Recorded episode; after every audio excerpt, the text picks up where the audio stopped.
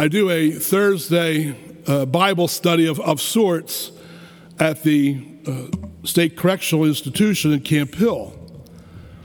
And th- this, this Thursday, uh, we focus on the, the gospel reading for the upcoming Sunday. So we looked at the gospel for today. And we focused on the, the last paragraph of this gospel today where Jesus says, Come to me, all you who are labor who labor and are burdened, and I will give you rest. Take my yoke upon you and learn from me, for I am meek and humble of heart. My yoke is easy, my burden light.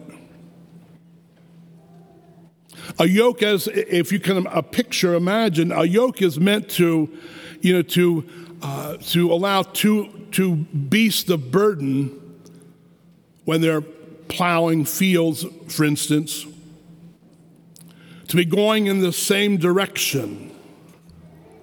So one's not going one way and the other going a different way. And it's not meant necessarily to restrain them but it's meant to give them direction. It's meant to help them do what they are asked in life, or what they are asked at that point to do. is to make the, uh, the plowing of the field easier for them.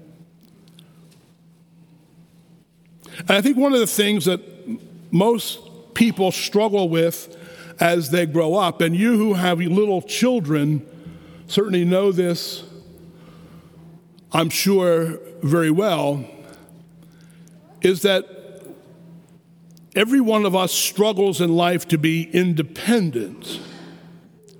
How often have you, as parents, heard the words from a child, I can do it myself?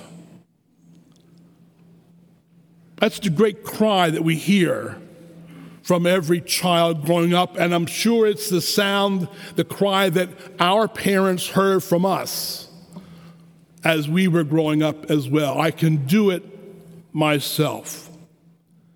And we realize that even as we do grow, even as we do mature into adulthood, that there are times when we, you know, still haven't quite learned that lesson we haven't outgrown that need to do it ourselves. I don't need anyone else.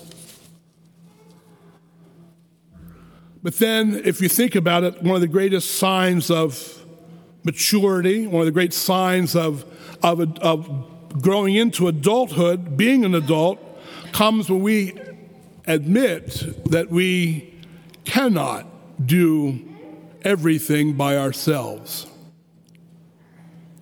And so we hear Jesus saying to us today in the gospel, Come to me, and I will give you rest. You don't need to continue to live in fear. You don't need to be afraid. Live your lives like a trusting child in the presence of a loving Father, knowing that you can always ask for help. If you need help, let me know.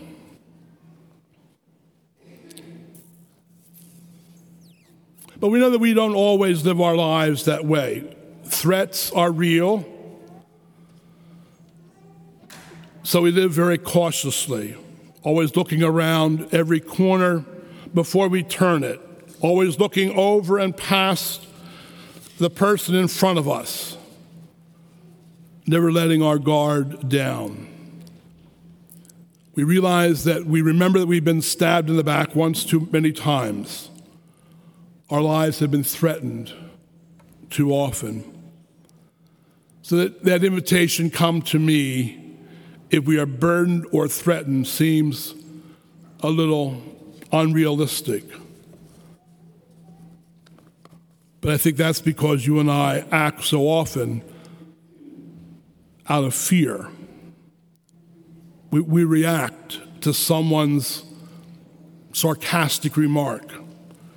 We retaliate for an insensitive word spoken to us or to something that we believe has been sarcastic, or insensitive. We react because we have been hurt so many times in the past, because we still are at times afraid. But again, the Lord, I think, is reminding us today that no threat can take away that spirit. Threats and trials can be handled if we do not give in to hopelessness or bitterness or despair. If we try to make Jesus and his gospel message the center of our lives, then our lives will not give way to hatred and vengeance. Because to live peacefully is a decision.